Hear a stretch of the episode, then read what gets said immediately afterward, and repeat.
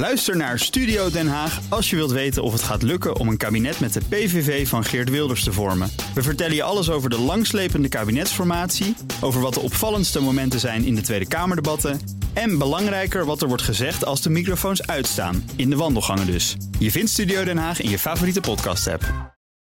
De column van Jaap Jansen.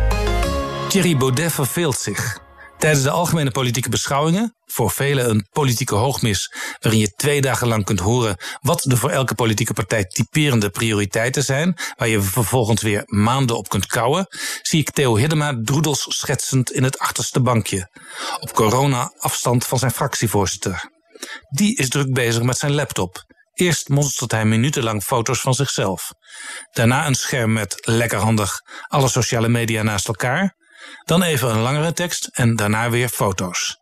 Zelfs als het in de zaal spannend wordt, bijvoorbeeld wanneer zijn belangrijkste conculega Geert Wilders zijn politieke leepheid botviert in een interruptiespervuur, zelfs dan verandert in Baudet's ritme niets. Beide dagen komt hij pas tegen het eind aan het woord. Het lot van een tweemansfractie. Zijn woorden komen me bekend voor. De ravage van tien jaar Rutte. Had ik dat boek niet in de kast staan onder de titel De puinhopen van acht jaar paars? Nederland eerst. Was dat niet de slogan van Donald Trump? America first? En Klaas Winterslaap, Sleepy Joe, Baudet copycat. Hij heeft een gimmick. Eén voor één toont Baudet grafieken waaruit moet blijken hoe groot de puinhopen van acht jaar paars, eh, de ravage van tien jaar Rutte is. Van die grafieken klopt niet veel. Vaak is de verticale as nogal vaag. Je ziet niet wat hij nu precies bedoelt. Laat staan dat je kunt vergelijken. Het omhoog houden gaat zo snel dat het niet de bedoeling lijkt dat we ze serieus bestuderen. Laat maar gaan, denken de meeste fractievoorzitters. Die gast leeft in een andere dimensie. Geen normale dialoog mee te voeren. Op de radicale rechterflank heeft Geert Wilders zich de afgelopen tijd hervonden.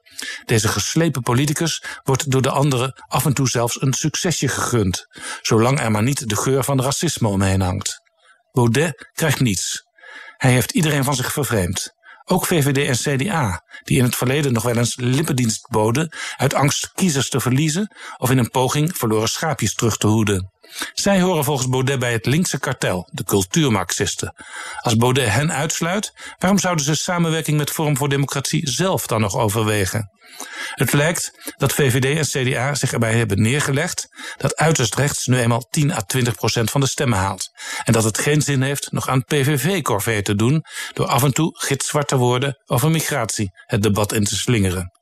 De VVD is serieus bezig met een koersdiscussie. Dijkhoffs denkstuk, het nieuwe verkiezingsprogramma van Uri Rosenthal, zelfs Rutte's sociale beginselverklaring uit 2008 ligt weer op tafel.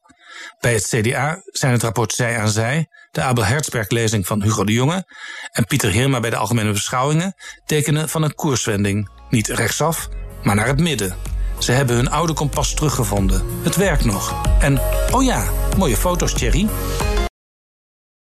Ook Thomas van Zeil vind je in de BNR-app. Je kunt live naar mij luisteren in Zaken doen. De BNR-app met breaking news. Het laatste zakelijke nieuws. En je vindt er alle BNR-podcasts. Bijvoorbeeld Het Nieuwe Geld. Download nu de gratis BNR-app en blijf scherp.